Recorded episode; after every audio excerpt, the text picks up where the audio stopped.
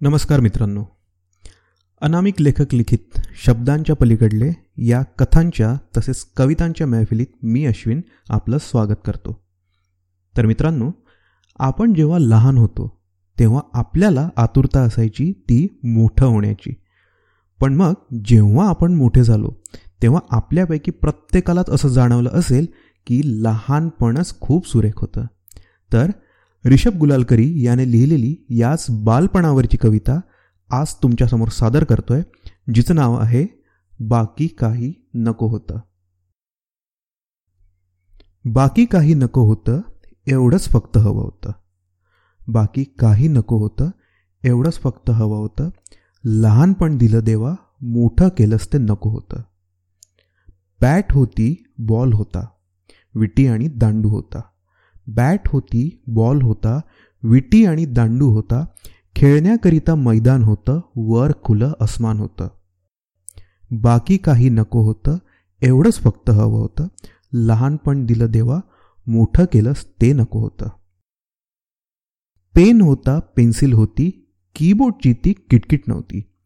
Pen होता pencil होती कीबोर्डची ती किटकिट नव्हती. कॅमलचा तो कंपास होता खोडायच्या त्या रबरला मोहक असा सुवास होता. बाकी काही नको होतं एवढंच फक्त हवं होतं. लहानपण दिलं देवा मोठं केलंस ते नको होतं.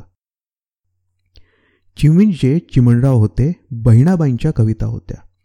चिवींचे चिमणराव होते बहिणाबाईंच्या कविता होत्या. संतांच्या त्या संतवाणीत भक्तीचा अनोखा रंग होता. बाकी काही नको होतं एवढंच फक्त हवं होतं. लहानपण दिलं देवा मोठं केलंस ते नको होतं. यार होते यारी होती बाकी दुनियादारी नव्हती. यार होते यारी होती बाकी दुनियादारी नव्हती. गोळ्या बिस्किटांच्या त्या टपरीवर पडीक आमची स्वारी होती. बाकी काही नको होतं एवढंच फक्त हवं होतं. लहानपण दिलं देवा मोठं केलंस ते नको होतं. जात नव्हती पात नव्हती अल्लडपणाची साथ होती. जात नव्हती पात नव्हती अल्लडपणाची साथ होती इवल्याशा त्या डोळ्यांमध्ये स्वप्नांची बरसात होती. बाकी काही नको होतं एवढंच फक्त हवं होतं. लहानपण दिलं देवा मोठं केलंस ते नको होतं. आईची ती माया होती बाबांचा तो धाक होता. आईची ती माया होती बाबांचा तो धाक होता चुका आपल्या लपवण्याकरिता भावंडांचा साथ होता. बाकी काही नको होतं एवढंच फक्त हवं होतं. लहानपण दिलं देवा मोठं केलंस ते नको होतं.